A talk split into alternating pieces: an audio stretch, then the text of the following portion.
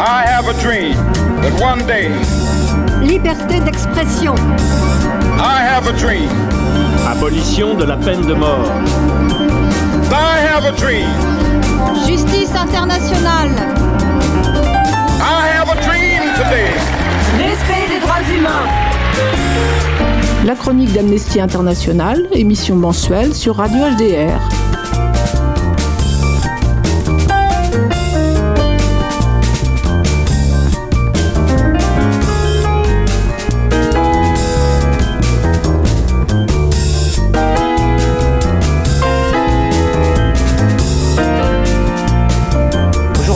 Des milliers de jeunes sont descendus dans la rue. Ils interpellent le gouvernement pour agir davantage en faveur de la planète. L'objectif aujourd'hui, rallier le plus de monde possible à la cause. People are suffering.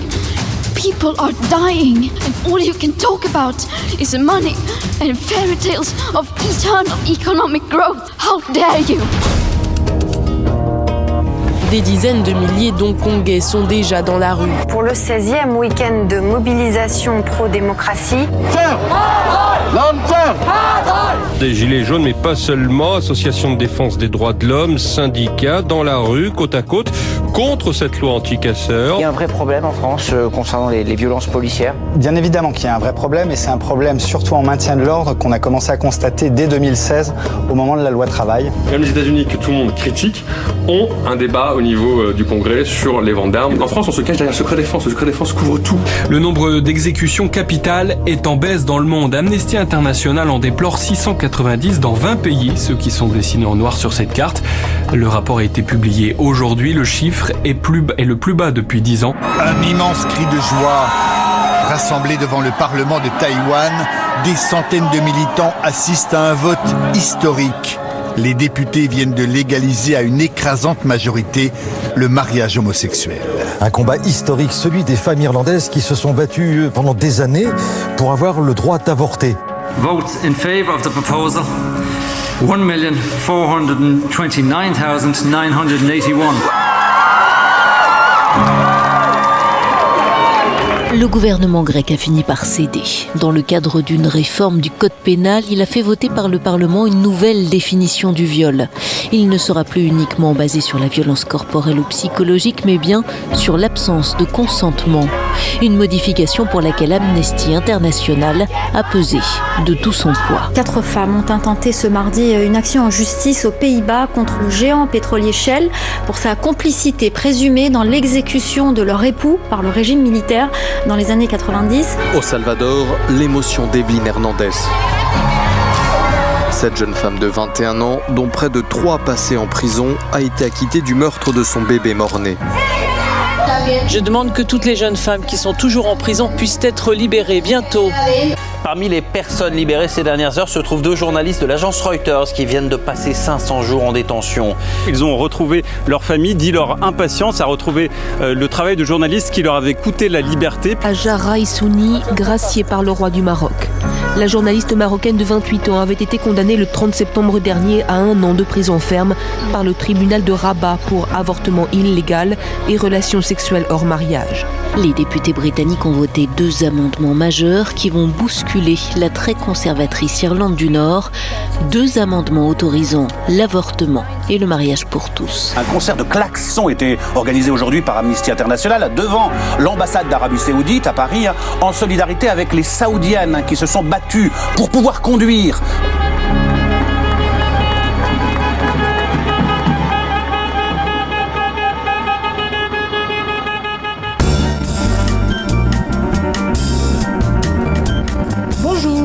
Sans doute reconnu les voix en anglais de Greta Thunberg en colère et d'un député irlandais.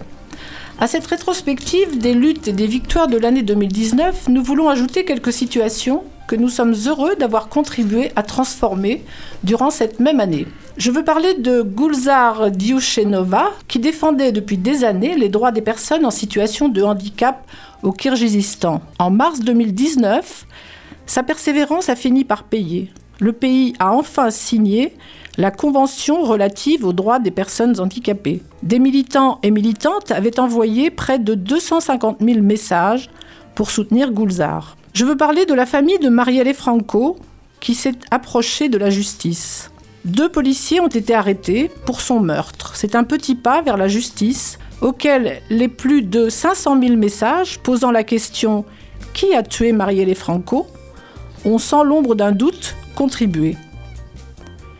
Le fait de savoir que ce grand réseau mondial de soutien existe m'aide à me lever le matin et à trouver un sens à la vie, nous a déclaré Monica Benicio, sa compagne. Toutes ces démonstrations d'amour et d'affection nous aident à nous mobiliser, à réclamer la justice, à faire pression pour qu'une enquête soit menée et surtout à nous battre pour que plus personne ne subisse le même sort que Marielle. Je n'oublie pas, parmi les changements de l'année 2019, la situation d'Athéna Daemi, qui a enfin reçu les soins médicaux dont elle avait besoin en Iran. Elle est enfermée en Iran. Et grâce aux 700 000 actions menées par des gens du monde entier, l'Iran l'a finalement autorisée à recevoir le traitement nécessaire. Toutes ces situations et d'autres encore ont pu bouger en 2019, notamment lors de la campagne des 10 jours de 2018, qui a euh, fédéré, on pourrait dire, où euh, nous avons obtenu plus de 5 millions, 5 millions 911 113 messages envoyés autour des 10 situations que nous avions sélectionnées. À l'heure des bilans, il faut aussi parler de ce qui s'est passé en 2019 pour les demandeurs d'asile. Nous allons le faire avec toi, Evelyne. Donc bonjour, Evelyne. Bonjour. Quoi de neuf euh, en 2019, en cette fin d'année 2019 Qu'est-ce qui... Qu'est-ce que tu peux nous dire?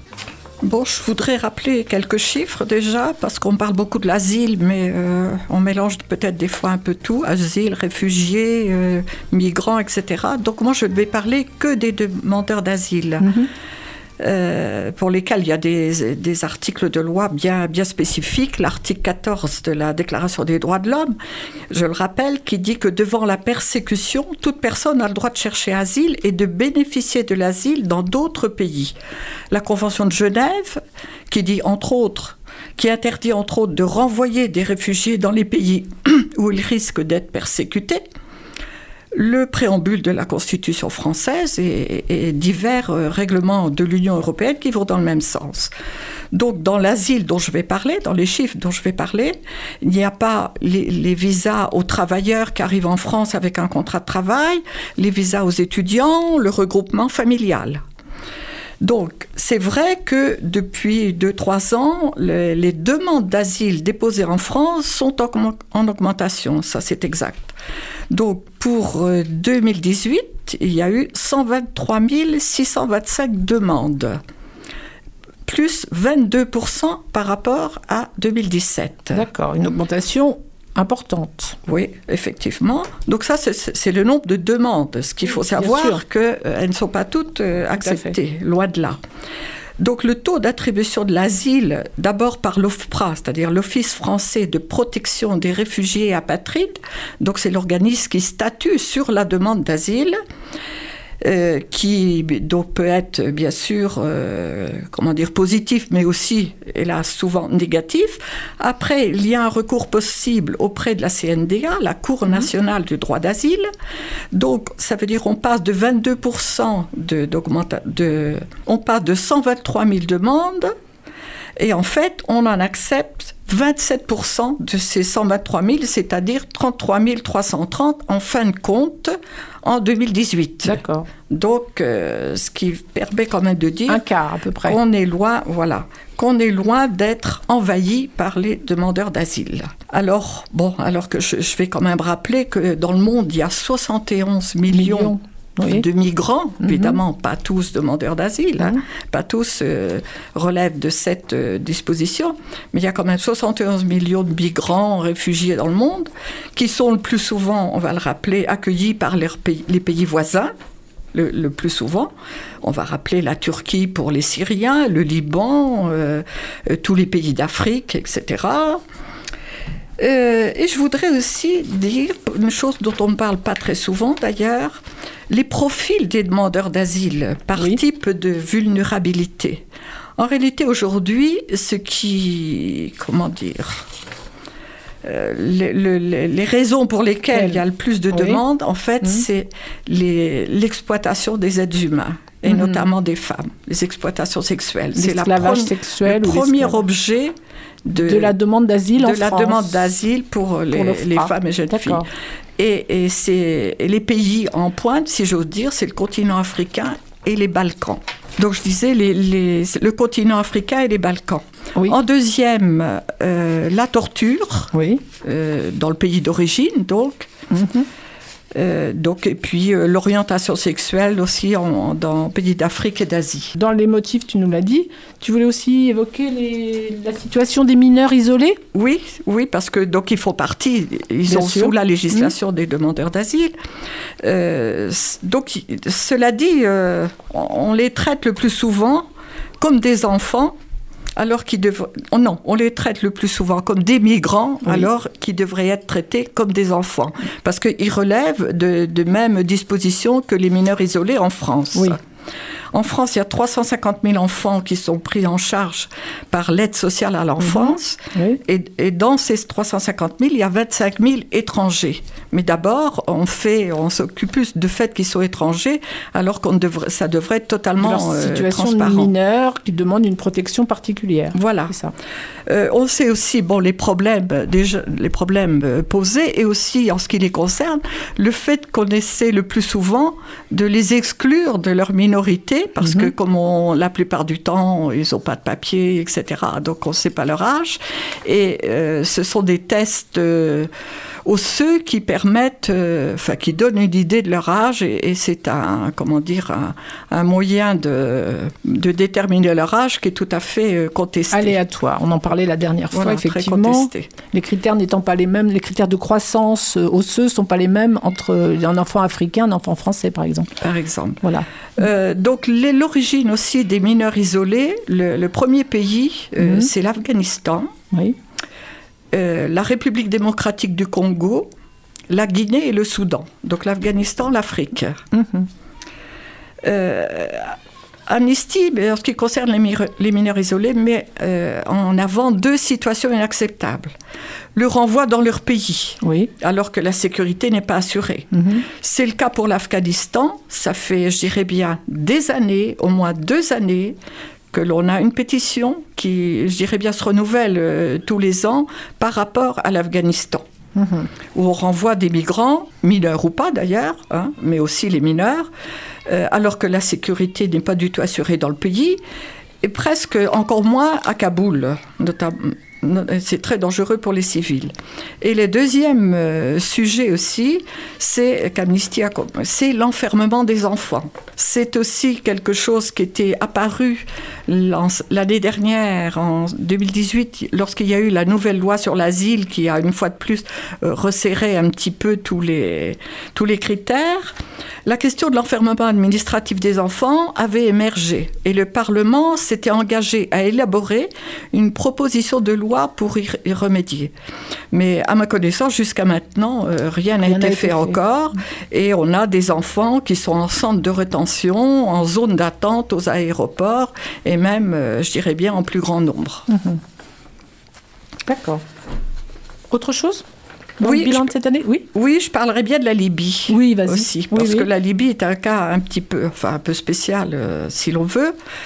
Euh, disons, euh, ce qui m'en fait, parler aussi, c'est que euh, il y a quelques mois, quelques semaines peut-être, euh, la France a été condamnée, enfin a été condamnée, non, a, a renoncé vu les les comment Les pressions, Les pressions internationales. les pressions voilà, que cette ONG avait faites, dont Oui. Amnesty, a renoncé à, euh, à comment dire, à, À livrer les- à livrer, voilà, les six bateaux aux voilà, six embarcations qui étaient destinées aux gardes-côtes libyens. En fait, destinées pour euh, intercepter les migrants, bien sûr, qui dans ce cas-là sont ramenés en Libye. hein. Oui, il s'agissait d'un cadeau fait aux gardes-côtes libyens. Oui, tout à fait. Donc, euh, énorme. bon, on- elles, elles n'ont pas été livrées. Bah, Les ramener en Libye, ça voulait dire quoi? Ça veut dire euh, ils sont emprisonnés, c'est systématique, torturés, mis en esclavage, violés pour les femmes le plus souvent. Et on a même vu, euh, l'année en 2018, on a même vu des cas de vente. Oui, de, de- Vraiment l'esclavage au Voilà. sens premier du terme. Voilà, tout à fait. Il y aurait aujourd'hui 200 000, euh, euh, pardon, 20 000 migrants et réfugiés en Libye, détenus dans des centres de détention officiels, Mhm. gérés par des milices et des groupes armés, donc dans des conditions absolument euh, horribles, pas guerre de nourriture, pas d'eau, pas de soins. Je voudrais aussi évoquer, euh, concernant bon, la, la- la Méditerranée, là plus largement, il y a quelques semaines s'est ouvert à Rome un procès contre les responsables des secours maritimes, des Ah oui, gardes-côtes euh, euh, italiens. Donc, c'était en 2013, en octobre 2013, qui avaient reçu un appel, un appel d'une embarcation qui était partie de Libye, qui comprenait 430 passagers, plus de 100 enfants, que- sur lesquels les gardes-côtes libyens avaient tiré, avaient endommagé le bateau, et donc euh, l'eau commençait à monter. voilà, qui allait, euh, il y avait dans, dans ces passagers, il y avait euh, une personne qui avait un téléphone portable et qui avait surtout les, les- les numéros des, des gardes-côtes italiens. Mmh. Qui a appelé une fois, deux fois, et à chaque fois, les gardes-côtes italiens les ont renvoyés vers les côtes maltaises, vers les gardes-côtes maltaises.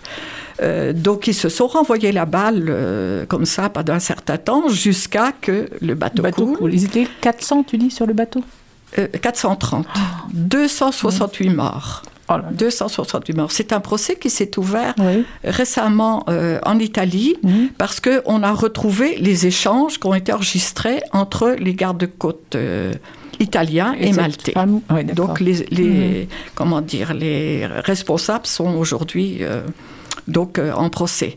faut rappeler quand même qu'en 2019 là donc cette année, il y a eu encore 1098 noyés en Méditerranée. Ah C'est un nombre qui a diminué quand même, on peut dire Pardon Ce nombre-là, c'est en diminution. Oui, un peu Mais de diminution. Encore enfin, beaucoup, euh, tout à fait. Plus de 1000 personnes, alors qu'en fait, on n'en parle quasi plus de, Non. de la Méditerranée. Mais pour terminer, je voudrais Oui. rappeler ce que, nous demandons, ce qu'Amnesty voilà, demande, ce oui. qu'Amnesty demande Oui. aujourd'hui concernant euh, donc de cesser le renvoi des personnes vers les pays à risque, ce qui est loin d'être le cas Mhm. encore, de mettre en place un mécanisme de sauvetage en Méditerranée et surtout de favoriser les voies légales et sûres pour les personnes réfugiées et migrantes. Là, ça va au-delà des, Mhm. des demandeurs d'asile. hein. Parce qu'on on parle des passeurs, etc. Mais s'il y avait des voies légales pour passer, il n'y aurait pas besoin de passeurs. Bien sûr. Hein, Et il n'y aurait pas tout- toutes ces noyades. Et aussi, euh, Amnesty insiste aussi, parce qu'on a vécu ça et on voit ça tout le temps, de respecter le droit des migrants et des réfugiés, et notamment aux frontières intérieures de la. France, enfin notamment entre la France et l'Italie. Ok, donc en 2020, ça reste un de nos axes prioritaires. Tout à fait. On va faire le- la transition avec euh, le sujet suivant, puisqu'on va écouter, euh, faire une petite pause, euh, un, un musicien, chanteur qui nous tient à cœur, qui s'appelle Ben Herbert Larue, il est de la région. Il a écrit une très jolie chanson qui s'appelle Myriam. Donc cette chanson lui a été inspirée par le, journal intime tenu par euh, une petite fille qui s'appelle Myriam Ravik. Elle a tenu ce journal intime de novembre 2011 à décembre 2016. C'est un peu l'Anne Frank euh, euh, d'Alep, puisqu'elle est née et elle a grandi sous les bombes dans un quartier d'Alep, qui quartier qui a été rasé depuis, qui n'existe plus. Pour ce, pour ce récit, donc euh, ce journal intime qui a été publié, elle a reçu le prix de l'essai de l'année. Elle a eu un prix. Et donc on écoute Myriam, qui donc une chanson bouleversante. Premièrement, soyez réaliste, envisagez l'impossible, car l'avenir n'est écrit nulle part. Deuxièmement, Apprenez à penser par vous-même, si vous ne le faites pas, d'autres le feront pour vous. troisièmement, pour finir, Écoutez HTR, HTR Mix.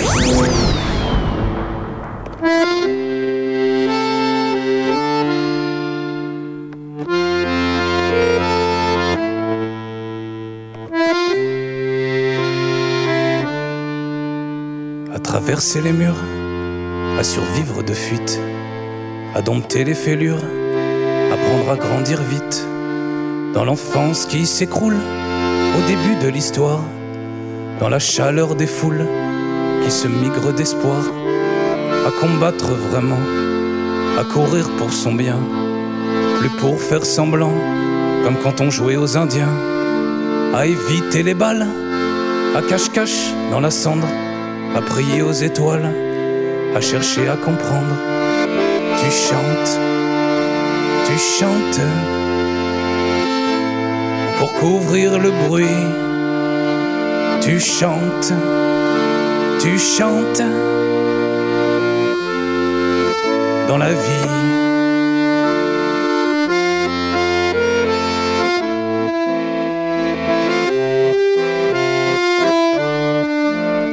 Embrasser ses posters qui sourient dans la chambre. La photo de ses frères, partis en novembre, se noyer dans la crainte, dans des barques de fortune. Au nom d'une guerre sainte, de goudron et de plumes, des milliers au départ, une poignée d'arrivées. Au pays des droits d'y croire, qu'on nous a raconté, qu'a oublié l'histoire, les wagons et les trains, repliés dans le noir, notre jungle du quotidien. Tu chantes, tu chantes, pour couvrir les cris. Tu chantes, tu chantes, dans la nuit.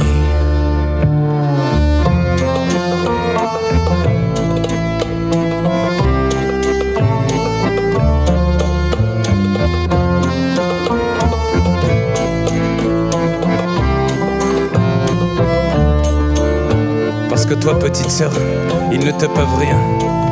Tu es bien au-dessus de leur folie. Tu es bien au-dessus de leur rage au sourire d'adulte guerre. Tu es l'enfance qu'on leur a volée. Tu es le regard émerveillé.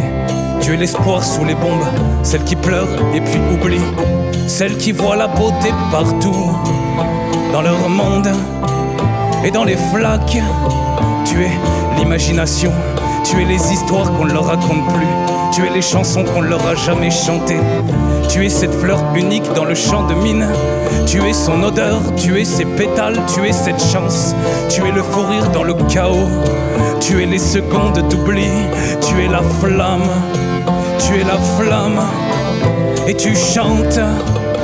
Tu chantes. Tu chantes. Et c'est ton abri. Tu chantais, tu chantes. Dans mes nuits et tu chantes,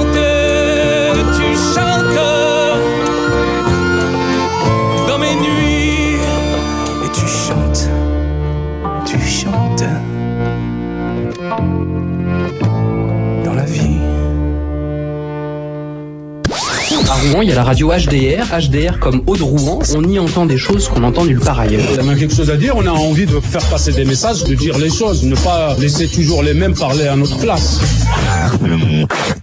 Une radio de l'audiovisuel associatif. Une radio qui devait s'appeler la connexion des frères, non? À l'origine, non. Quand on parle du vivre ensemble, nous on le fait. On le dit pas, on le fait. Vous avez vu la tête des gens ici. euh, Il y a des Jalil, il y a des Jonathan, il y a des Armel, il y a des Bénédictes qui viennent. Et que nous on calcule pas. C'est la France d'aujourd'hui. On le fait. Le mix de toutes les cultures. 99.1 Bien, on vient de vous le rappeler, vous êtes sur Radio HDR, nous aussi, nous y sommes toujours euh, très bien. Et donc, c'est la chronique d'Amnesty International. Nous allons. Donc, nous venons d'écouter euh, Bernard Berlarue. J'ai envie de dire que c'est le poète de l'enfance qu'il a quitté à regret. Un, il aime beaucoup parler de, son de l'enfance en général. Et justement, nous allons continuer à parler des enfants comme nous l'avons fait pendant deux émissions précédemment, puisque nous sommes toujours dans le 30e anniversaire de la Convention internationale des droits de l'enfant. Et euh, Marie-Catherine, tu as envie de nous parler, faire un focus sur la question des enfants albinos sacrifiés. Donc, En peut- Afrique. Voilà, donc bonjour, Ma- bonjour, Bonjour. Marie-Catherine, excuse-moi. Et euh, donc, de quoi s'agit-il? Qu'est-ce que, pourquoi, pourquoi les enfants albinos sont-ils sacrifiés? Qu'est-ce que c'est qu'un enfant albinos ou qu'un albinos en général? Oui, euh, rapidement, qu'est-ce que c'est que l'albinisme? C'est une maladie génétique. C'est en fait une carence dans une substance qui s'appelle la mélanine et qui est à l'origine de la pigmentation de la peau. Oui. C'est-à-dire que cette carence en mélanine fait que la peau est extrêmement pâle et aussi extrêmement fragile, notamment au soleil. Les cheveux sont presque blancs et les yeux sont également très clairs et euh, très fragiles, puisqu'il y a beaucoup d'albinos qui ont euh, des problèmes visuels, une déficience Ah oui. Donc, ça les gêne beaucoup pour vivre. C'est pas seulement un défaut esthétique, enfin un problème esthétique, c'est ça entraîne Oui, des oui, tout problèmes à de fait. santé. Et il n'y a pas de traitement. Donc, qu'est-ce qu'on peut faire pour un albinos? C'est justement euh, protéger, l'aider à se protéger sa peau Mhm. et l'aider aussi euh, par rapport à ses déficiences visuelles. D'accord. Et pourquoi est-ce que ces personnes qui naissent euh, avec ce problème de santé sont victimes de meurtres, de consommation. On consomme leurs organes, on les enlève, on les mutile en Afrique et peut-être dans d'autres pays. Mais pourquoi? Oui, alors, euh, une première euh, remarque euh, évidente, c'est que la différence d'un albinos dans une population noire est beaucoup plus flagrante que dans une population blanche. Non, sinon, le, ce dont, à quoi tu fais allusion se réfère à une croyance qui est extrêmement ancienne, selon laquelle les enfants albinos ont un corps qui possède un pouvoir magique. Ah oui. Et en plus, les enfants, ou disons les jeunes, ils ont, euh, comment dire, une dimension de pureté, un corps qui est neuf en quelque sorte. Ça veut dire que c'est surtout ce dont je parlais, les, les- les- ils sont surtout les enfants qui sont victimes de. Alors les enfants, euh, cette, pour euh, cette, justement cet élément de, de- de pureté du corps, du fait que le- Mhm. leur corps est encore intact, ou, ou des jeunes, des jeunes gens, principalement. Oui, oui, beaucoup plus que des, des adultes plus Donc, en âgés. fait, Explique-moi. Euh, ils sont valorisés parce que leur corps est pur, mais en même temps, on les, oui, on peut pas- massacre. Enfin, bien on- sûr. Pas on les massacre, mais ils sont victimes de. de- Euh, le, enfin, cette croyance fait que euh, si on s'attribue euh, une partie de leur corps, on s'attribue aussi le pouvoir qu'elle recèle. Donc, on peut obtenir bonheur, euh, richesse, euh, pouvoir, euh, puissance, etc. Donc, c'est une sorte de pouvoir magique qui est associé aux enfants albinos. Donc, ce qui est terrifiant, évidemment, c'est que la conséquence de tout ce que je viens de dire, c'est que ces enfants sont traqués, Mhm. certains sont mutilés, d'autres sont tués, démembrés. Et en fait, ce sont des guérisseurs qui traitent, si je puis dire, les organes de ces albinos qui ont été tués par des criminels, enfin on va revenir un petit peu là-dessus, au cours de rituels. Donc moi j'ai... Enfin, je pense qu'il y a des, des Africains mobilisés sur le sujet qui disent des faux guérisseurs, parce que Mm. bien entendu, Ouais, il s'agit là d'une forme de sorcellerie, euh, enfin particulièrement déviante, je dirais, et qui euh, correspond en fait à un véritable trafic, bien sûr. Juste une, une question. Euh, le fait qu'ils soient blancs de peau alors qu'ils sont nés de parents noirs, est-ce que ça a un rapport avec euh, la, la valorisation ou survalorisation des blancs euh, dans les pays d'Afrique liés à la colonisation, par exemple Est-ce qu'il y a un lien entre les deux? Bon, il semble qu'il y ait un lien, enfin dans toutes les études qui ont été faites sur cette question-là, il y a un lien, c'est que la peau blanche, elle représente la domination, Oui, le ça. pouvoir. Donc, on il y a certainement un lien, il y a oui, un lien. tout à fait. D'accord. Alors, les enfants, bien entendu, sont traumatisés, ils sont dans une terreur permanente, ils n'osent pas sortir de chez eux, ils ne vont pas à l'école. Ah oui. Et ça représente beaucoup, beaucoup d'enfants et c'est dans, dans tous les pays Alors, euh, euh, au, au niveau, euh, Enfin, au niveau mondial, la maladie est très rare. Elle, 1 sur euh, 20 000, 1 sur euh, 20 000 naissances, c'est Oui, ça? oui. En Afrique, il y en a un petit peu plus. Hmm. Pour des raisons un peu génétiques, c'est-à-dire que dans, dans les régions il y a des communautés qui vivent un petit peu fermées sur elles-mêmes, il y a moins de brassage génétique, si on peut dire. Mhm. Donc, il y a, par exemple, en Tanzanie, il y a euh, quatre fois plus de naissances albinos que dans le monde. Ah oui. Bon, cela étant, ça reste évidemment quand même euh, euh, un phénomène qui est tout à fait rare. hein. Donc, il faut dire aussi, euh, c'est également une chose terrible, qu'il y a des familles, enfin, il y a des enfants qui sont abandonnés par leur À la famille parce que naissance. à la naissance ou qui sont euh, bon comme par exemple en Tanzanie il y a des centres qui ont été ouverts pour protéger les albinos il y a des il y a des enfants qui sont des bébés qui sont abandonnés à la porte du centre par les familles tellement c'est une forme de malédiction que d'avoir euh, un enfant albinos. Alors c'est à la fois une malédiction et, et c'est valorisé. C'est pas. oui, oui, ben c'est parce, parce que le corps est valorisé qu'on Oui. veut se l'attribuer. D'accord. C'est ça le problème. Mais c'est une croyance qui est vraiment très très ancrée dans la population et c'est peut-être ça le problème euh, principal. C'est Oui. justement qu'il est euh, très difficile actuellement encore de sensibiliser la population. Et il y a des réactions quand même. Enfin, les, les- tu dis les familles, bon, certaines cachent euh, les enfants, d'autres euh, essaient de les protéger. Alors, les- mais les autorités, les, les- les responsables politiques. euh, Bah, alors il y a plusieurs. bah, D'abord, il n'y a pas beaucoup de plaintes. C'est la Mhm. première chose. Mhm. Pas beaucoup de plaintes des victimes ou des familles de victimes. Alors pour quelle raison? Eh bien, par peur, par peur des représailles ou peut-être aussi par une forme de fatalisme. C'est comme ça. C'est comme ça. Je voudrais citer euh, l'exemple au Bénin d'un jeune homme qui s'appelle Ignace, qui a Oui, 26 ans. Lui, oui, hein, c'est pas oui. vraiment un enfant, mais enfin c'est un il a jeune. vécu ça depuis son enfance, je Oui, suppose. bien sûr. Il a été victime de deux tentatives euh, d'enlèvement. On l'a par des ruses. On l'a amené dans des endroits où on a essayé de l'endormir, de le, de le tuer. Et il est arrivé dans les deux cas à s'enfuir. Il est évidemment terrorisé. Alors on lui a demandé s'il avait porté plainte. Il a répondu non. Je n'ai pas porté plainte. Alors pourquoi n'a-t-il pas porté plainte? Eh bien, sa réponse est la suivante, c'est parce qu'il avait peur de revenir sur les lieux, que la police l'emmène sur les lieux où avaient eu lieu les enlèvements. D'accord. Alors ça, c'est le premier élément. Traumatisé, c'est- quoi. C'est le traumatisme la- et la peur aussi de se retrouver dans la même situation. Donc il y a tout ça qui intervient dans le fait qu'il n'y a pas beaucoup de plaintes. Mhm. Il y en a quand même quelques-unes qui aboutissent à peu d'enquêtes et qui aboutissent, euh, les enquêtes, quand il y en a, euh, aboutissent très rarement à des condamnations. Donc il y a une impunité par rapport à ces crimes qui est évidemment une des choses contre lesquelles il faut absolument lutter. Mais je voudrais euh, citer ce que dit euh, un membre d'une ONG, d'une ONG de protection des albinos, hein, qui dit même les magistrats le croient. C'est-à-dire qu'en fait, la croyance est tellement ancrée dans la population que même des gens, bon, euh, pas seulement euh, les, les- les- les paysans qui vivent dans des villages éloignés, même des notables ou des magistrats en l'occurrence, sont un petit peu imprégnés de cette croyance. Et, et- et ça, ça joue évidemment un, un rôle extrêmement freinant Bien pour, sûr. pour, euh, pour obtenir justice.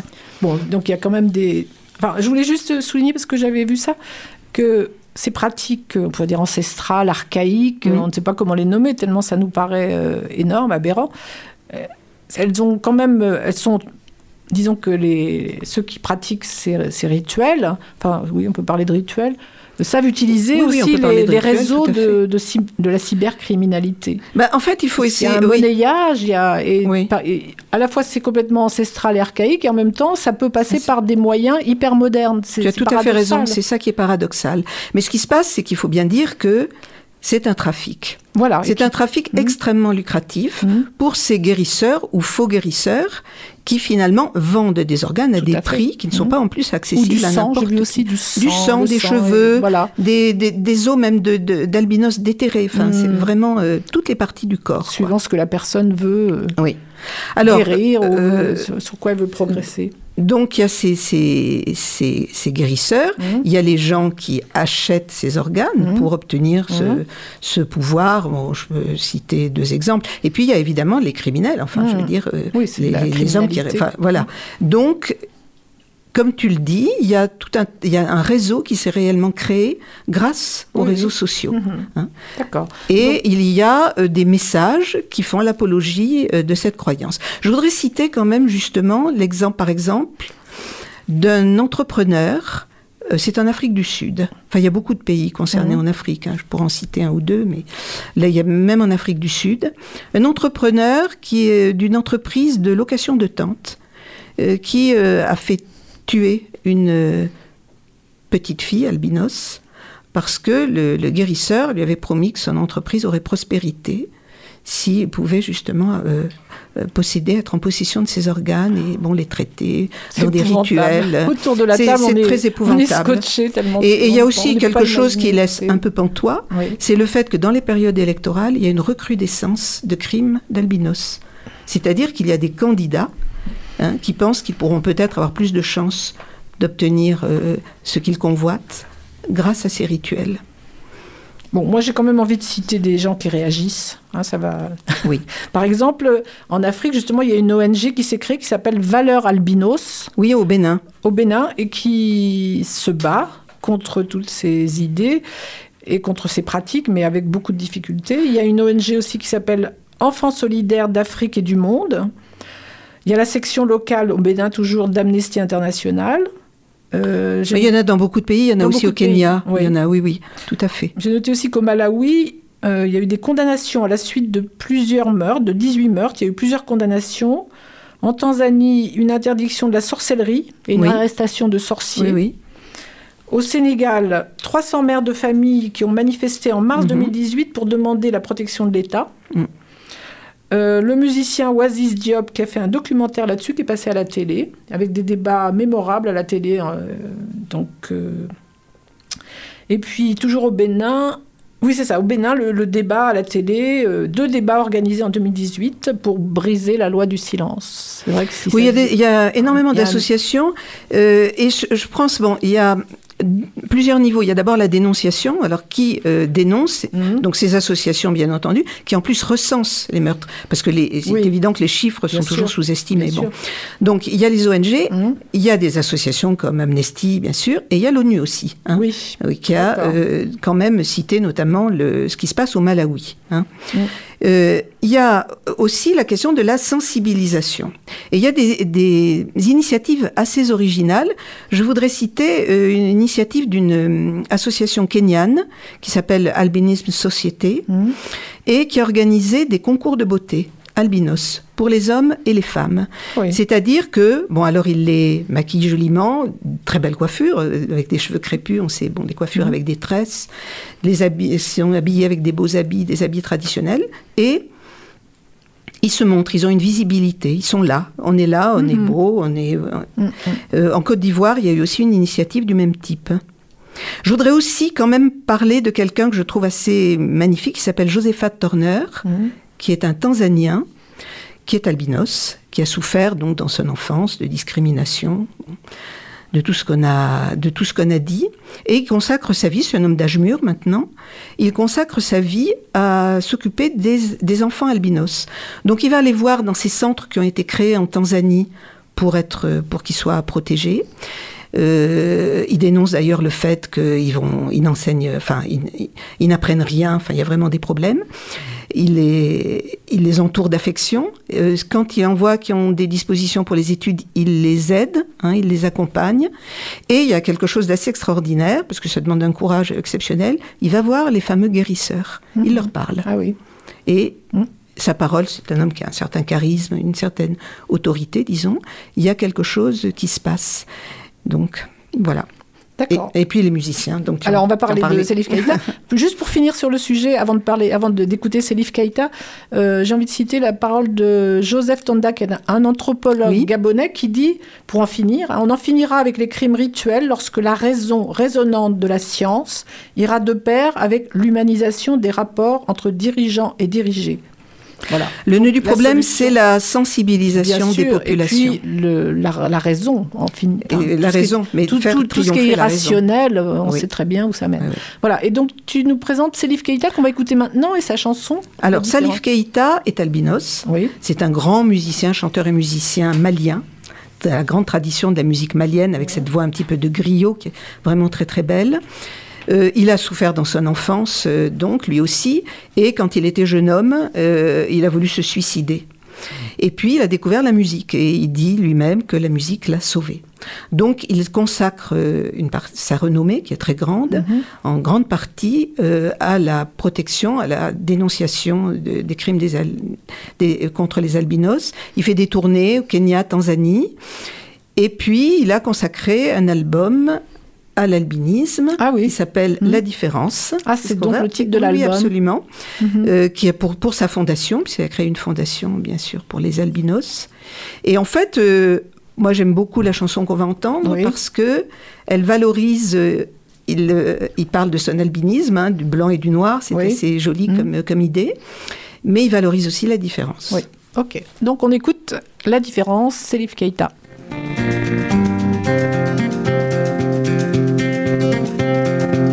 Je suis un noir, ma peau est blanche, et moi j'aime bien ça. C'est la différence qui est jolie.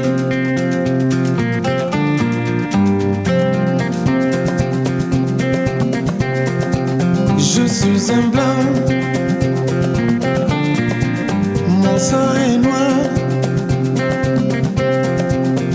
j'adore ça. C'est la différence qui est jolie.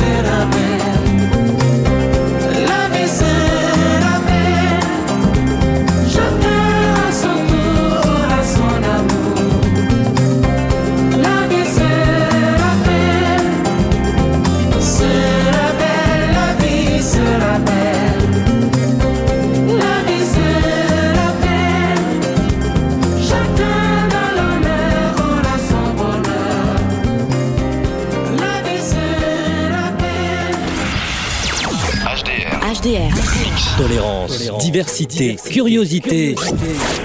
C'est le mix des cultures. HDR, le mix de toutes les cultures.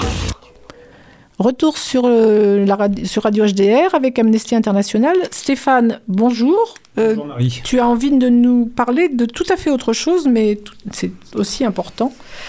Euh, on, on a choisi avec toi de parler donc des discours toxiques. Oui, alors tout à fait autre chose, mais pas tout à fait différent quand même, parce qu'en fait, ce sont toutes ces personnes qui font partie des discriminations. Oui. Pourquoi ces personnes font partie des discriminations? C'est bien parce qu'à la base, il y a eu aussi des discours qu'on va qu'on appelle toxiques. Donc c'est tout un enchaînement, en fait, c'est tout un processus qui nous amène au, di- au- à ce qu'on a pu entendre euh, par rapport euh, aux réfugiés, par rapport aux albinos. Donc il y a, un- il y a Tout à un fait, lien, il y a un Alors, lien euh, Justement, qu'est-ce concret. que, pourquoi on parle de discours, de propos toxiques? Alors les, Ça donc, recouvre quel genre de propos Alors, les, bon, les discours toxiques, donc ça fait partie, on, on va dire, de sous couvert en fait de liberté d'expression. Oui. Les personnes sous la sous la sous couvert de cette euh, liberté d'expression pensent avoir le droit de tout dire, sauf Mhm. qu'en fait il y a un droit en France, Oui. il y a aussi le droit international. Mais là, on va aussi se baser par rapport au, au droit français que je vais donner euh, en, en exemple sur justement ce qu'on n'a pas le droit de dire Mhm. euh, par rapport à justement pour protéger tous ces, euh, toutes ces personnes, toutes ces minorités euh, par rapport à, à ces discours qu'on peut entendre, alors qu'on peut entendre aussi bien dans la rue, Mhm. euh, dans la famille, au travail, et aussi, euh, ce qui est peut-être encore un peu plus grave, c'est sur la responsabilité des politiciens qui eux-mêmes donnent, on va dire, le mauvais exemple de ces, de ces discours toxiques. Parfois, oui. Alors, je crois que la définition d'amnesty, c'est toute forme d'expression qui alimente les stéréotypes, les préjugés, la haine envers des personnes en raison de caractéristiques réelles ou supposées. Alors, qu'est-ce que c'est d'abord bon, Qu'est-ce que c'est qu'un stéréotype, par exemple? Alors le stéréotype, donc on peut le se définir par des croyances à propos de caractéristiques, des attributs, des comportements euh, des membres de certains groupes. Par exemple, euh, je sais pas, les Roms sont des voleurs, c'est un Alors stéréotype? exactement, donc les, les Roms sont des voleurs, donc c'est faut aussi voir le, le stéréotype comme étant lié à la pensée, plus au niveau du cerveau. Et on va parler un petit peu d'un terme qui est en dessous, euh, juste après, qui est Oui. plutôt basé, lui, sur le cœur. Donc il y a vraiment d'un côté le- la pensée et après le cœur. D'accord. Un autre exemple de stéréotype euh, qu'on peut dire, donc c'est les Noirs sont bons en sport, par exemple. Mhm. Voilà, c'est vraiment euh, Ouais. Des, des stéréotypes qu'on peut tous euh, et toutes et toutes ouais, avoir comme ouais. ça, Mhm. qui font, un- je dirais, un petit peu partie presque de la culture en fait. C'est c'est un peu le fond, le bruit de fond qu'on peut entendre dans notre société en fait. D'accord. Et c'est pas la même chose alors que des préjugés? C'est ça Alors non, parce que le, donc comme leur nom l'indique, hein, ce sont des, un jugement a priori, une opinion euh, préconçue relative à un groupe de personnes donné à une catégorie sociale. Oui. Donc euh, si j'entends partout que les Roms sont des voleurs, bah, je risque de développer une méfiance. Donc le- les Roms sont des voleurs, on vient de le dire, c'est un stéréotype. Mais qu'est-ce qu'on en fait de ce stéréotype? Eh bien, euh, ma réaction, c'est que je risque de développer une méfiance, une crainte envers ces personnes, et, euh, et ces émotions vont alors euh, guider mon action. Par exemple, je suis dans le bus, j'aperçois quelqu'un qui a l'air, qui a les traits d'un Rome, je serre mon sac contre moi. Exactement. Et le, lui, le Rome, il voit ça tout le temps quand il monte dans Voilà. le bus, et à la fin, ça devient une Donc le stéréotype là, quoi. le stéréotype là, c'est plus effectivement les Arabes sont des voleurs. Et qu'est-ce que je fais euh, Qu'est-ce que je fais euh, moi Mm. dans la rue? C'est soit je change de trottoir, soit je, serre je mon ramène sac. mon sac, euh, voilà, voilà. c'est malheureusement ce qu'on entend extrêmement souvent. Mm, mm, euh, donc c'est vraiment la, voilà les. Alors Bon, ce sont deux définitions hein, qu'on a sur le stéréotype euh, et le préjugé, mais voilà, on montre bien quand même la pensée du stéréotype D'accord. et, et le Mhm. sentiment que nous on apporte euh, avec, le, avec ce préjugé. Et donc, tout ça, ça entraîne des discriminations, c'est ça Qui Oui. sont euh, de quels ordres, enfin, dans Donc, quel domaine bah, C'est donc des discriminations, donc c'est un traitement inégalitaire. Oui. Donc, comme le définir ce que c'est que la discrimination, donc c'est un traitement inégalitaire d'une personne par rapport à une autre. Mhm. Donc, euh, donc souvent la- par rapport à une autre, donc c'est ce qu'on va appeler en gros la, la norme. hein, c'est euh, Et voilà. la loi définit les domaines de discrimination, c'est ça Alors voilà, donc il y a, y y y plusieurs critères. Je ne sais pas si je vais tous les citer, ça peut Donne faire des assez exemples, rapidement. quelques exemples. Alors certainement les, les plus connus. euh, alors donc ces critères en fait c'est aussi ce qui définissent aussi notre identité, euh, notre identité sociale, personnelle. Et tout ça se mélange, hein, évidemment. Euh, ce qui définit notre identité, ce ne sont pas que un seul critère. Donc, par exemple, les critères qu'on peut citer, donc c'est le sexe, l'âge, Ouais. Euh, l'origine, Mhm. euh, des choses qui sont peut-être un peu plus insidieuses. Donc, c'est la grossesse. On le voit, par exemple, pour l'embauche euh, des femmes, ça va être euh, est-ce que vous allez tomber Mhm. Tomber souvent enceinte, en dit, enceinte, euh, voilà, tomber, bon, c'est un peu C'est déjà terme- péjoratif, mais on c'est tombe ça. enceinte. Et alors là, Euh, évidemment, les, toutes les, tous les handicapés. On parlait Mhm. justement des albinos, mais caractéristiques génétiques, Mhm. euh, l'orientation sexuelle. Euh, enfin voilà, il y, a, il y a toute une série de. Les La opinions pi- politiques, euh, évidemment. la religion actuellement. Voilà, la a- religion, euh, l'apparence physique, Mhm, euh, mhm, mhm. aussi des choses beaucoup plus, euh, beaucoup plus cachées comme euh, le lieu de résidence. Oui. Alors euh, c'est sûr que si on habite, euh, là on va parler des Hauts-de-Rouen, Hauts de Rouen. euh, on est peut-être un peu plus stigmatisé que si on habite, euh, je sais pas, le plein centre-ville de, de Rouen. Tout à fait. Voilà. Oui, ouais, bien sûr. Et donc, tout ça, ça s'applique dans des domaines comme le- l'emploi, hein, ce que tu dis par Alors, exemple, évidemment, hein, on- l'acquisition, pour pouvoir euh, se voir attribuer un logement, c'est ça? Ben oui, parce que Euh, Quand on se fait soigner dans, à l'école, euh, c'est ça, Ça Ben oui, pour aussi euh, les, les formations, hein, on, Oui. voit, je le vois aussi euh, dans différents, dans différents euh, travails, hein, dans différentes entreprises. Mhm. Euh, Il y a des entreprises qui, sont beaucoup plus avec des personnels blancs Oui. et d'autres entreprises qui sont avec des personnels beaucoup plus mixtes, qui reflètent, à mon avis, bien plus la société que, Ouais. que dans d'autres entreprises. Blancs et hommes cravatés, euh, Voilà, beaucoup d'hommes, euh, euh, oui, ça, ça. Il y a oui. des, des situations, on voit beaucoup Donc voilà. Maintenant, donc, ça nous donc choque. effectivement, c'est vrai que c'est vrai on qu'aussi on voit- peut en parler sur Mhm. les opinions politiques, Oui. parce que là c'est aussi un des un des critères. On- Il y a eu pas mal de, de débats justement là-dessus sur l'Assemblée nationale ou sur les grands responsables d'entreprises qui étaient essentiellement des hommes blancs en cravate et on essaie de que ça soit un peu plus euh, Coloré, disons. un peu plus coloré et, et oui. aussi un peu plus féminisé aussi, Voilà, mais un peu plus pluriel dans toute sa société à la couleur des, des voilà robes, des et vêtements pas des filles, et, des femmes. et aussi l'âge parce que c'était Oui. souvent des Mm. vieux monsieur euh, et en fait c'est voilà c'est vraiment une pluralité de la société euh, qu'il faut euh, sur laquelle Alors, on veut amener Il y a des gens qui ont la, la- la- la malchance, disons, de, de pouvoir euh, subir des, des discriminations de, à- pour plusieurs raisons. Par exemple, Alors, euh, mais c'est même souvent le cas d'ailleurs l'âge, euh, Oui. si on est genre, le genre, rarement- euh, l'origine, etc. c'est rarement que parce qu'on est noir Oui. c'est parce qu'on est noir et qu'on vit par exemple sur les hauts Rouen et que au final bah on n'a pas de travail qui du coup nous précarise qui fait que du coup l'accès à la santé bah, va être plus compliqué Euh, si avec ça vous rajoutez euh, des discriminations euh, liées à je suis homosexuel ou euh, ou bah en plus je suis musulman bon bah là vous avez un peu le on va dire le tiercé gagnant de où vous disait allez Coluche, jamais avoir de voilà. travail quoi. C'est vaut mieux être riche, blanc et voilà, c'est ça. Voilà, Voilà, c'est Coluche. exactement. euh, Et on peut juste, enfin, dire que ça, cette multiplicité de discrimination sur une même personne, ça porte un nom de nos jours. C'est, on parle d'intersectionnalité. Oui, là, Hein, donc on- le mot à la voilà, fin qui apparaît, qui oui. désigne le- le- la pluralité des discriminations. C'est ça, pour même ça que moi je vais parler plus de pluralité Voilà. que, que d'intersectionnalité. Alors, est-ce qu'on peut justement euh, évoquer comment on peut lutter contre ces propos toxiques? Qu'est-ce qu'on peut faire par rapport à, à tous ces discours qu'on entend Nous, en particulier, si on est en train de, de, faire, de faire connaître Amnesty, mais ça peut être pour d'autres personnes qui, euh, sont, qui discutent, etc. Qu'est-ce qu'on peut faire pour euh, Est-ce que je vous parle aussi d'abord des choses à ne pas faire Oui, vas-y, bah de- oui, oui, vas-y. Qu'est-ce qu'il ne faut Voilà. pas faire déjà? Donc la première pièges. chose, euh, voilà, les, les pièges à, à éviter euh, Oui. quand on entend ce, ce genre de, de discours toxiques, Mhm. qui ne sont vraiment pas évidents. hein, euh, ça, ça, ça se, ça se travaille, hein, Mhm. évidemment. C'est pas comme ça du jour au lendemain qu'on y arrive. Mhm. Il y a des formations hein, aussi pour ça. Oui. Donc la première chose, donc, ça serait de ne pas s'énerver, de ne pas être violent, Mhm. puisque là, de toute façon, on, on- on coupe la, la discussion et il y a, il y a plus de on peut plus amener la personne vers un autre discours que Mhm. là où nous on voudrait l'amener. Euh, c'est évidemment aussi ne pas se mettre en danger, ne pas rester isolé Mhm. par rapport à cette situation. Oui. On ne sait pas comment ça peut dériver, et donc il faut aussi faire attention à son intégrité physique. Bien sûr. Euh, ne pas humilier son interlocuteur non plus en le, position dans une, en le mettant dans une position d'inf- d'infériorité ou nous, ou nous en nous mettant du coup dans une position de supériorité. En ayant l'air trop savant avec des chiffres. Voilà, c'est ça, voilà. oui. en Mhm.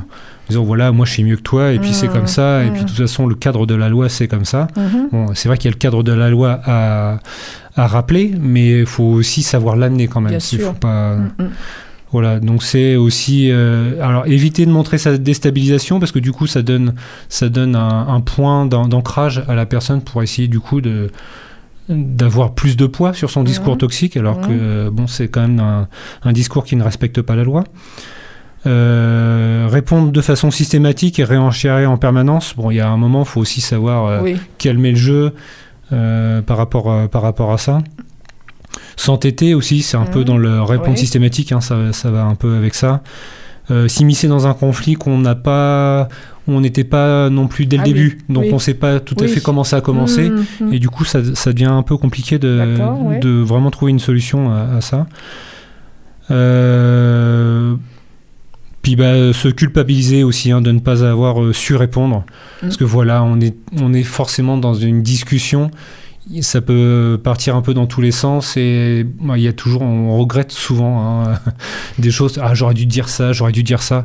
Bon, voilà. C'est en fait c'est un travail de longue haleine. Et de, y a, il y a un de mot qui casser. te tient à cœur, toi, c'est la non-violence par rapport Voilà, à ça. c'est ça, oui. Euh, c'est vraiment bon. de- Quand je parlais de formation tout à l'heure, c'est voilà vraiment le, la communication non violente. Oui. Alors c'est pas forcément ce que dit Amnesty, mais c'est un peu euh, c'est un discours général de ce qu'on peut entendre dans beaucoup d'associations. Mhm.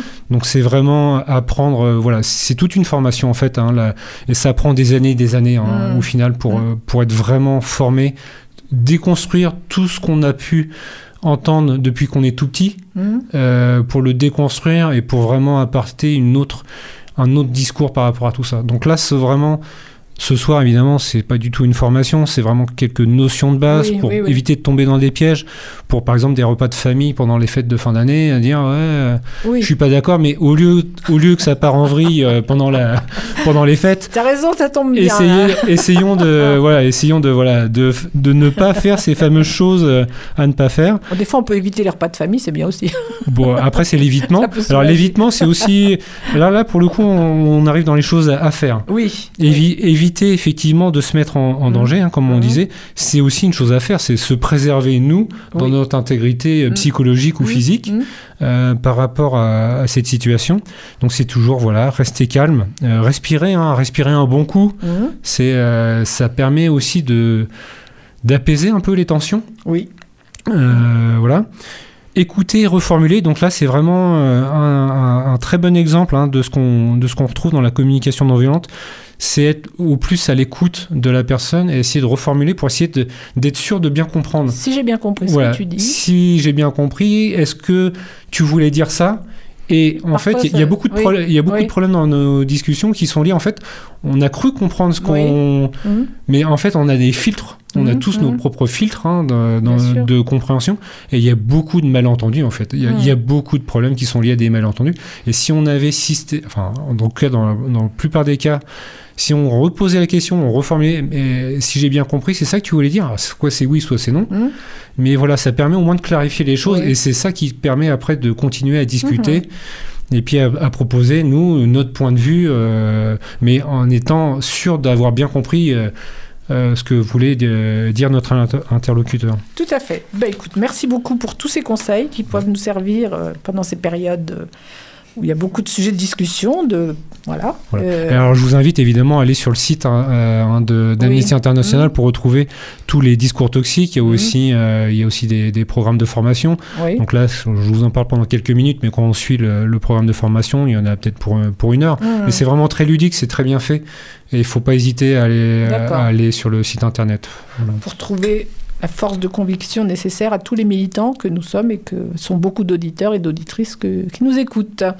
Eh bien, on va terminer en, avec euh, des femmes en colère. euh, euh, un groupe de femmes ukrainiennes que nous aimons beaucoup, qui, ont une, beaucoup de, qui expriment beaucoup de colère, notamment par rapport à la situation dans le Donbass, puisqu'elles ont écrit, elles s'appellent donc les Dark Daughters.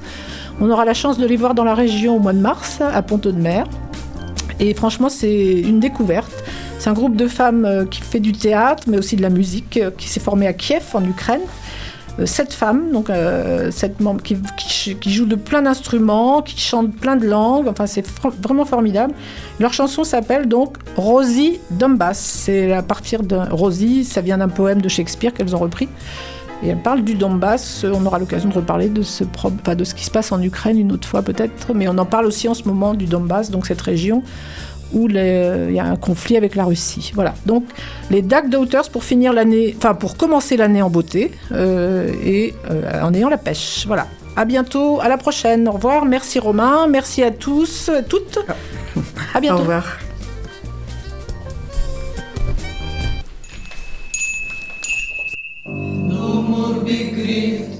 At that which has done.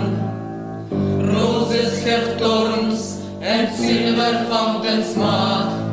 Clouds and eclipse, say wolves, moon and sun. And lonesome can her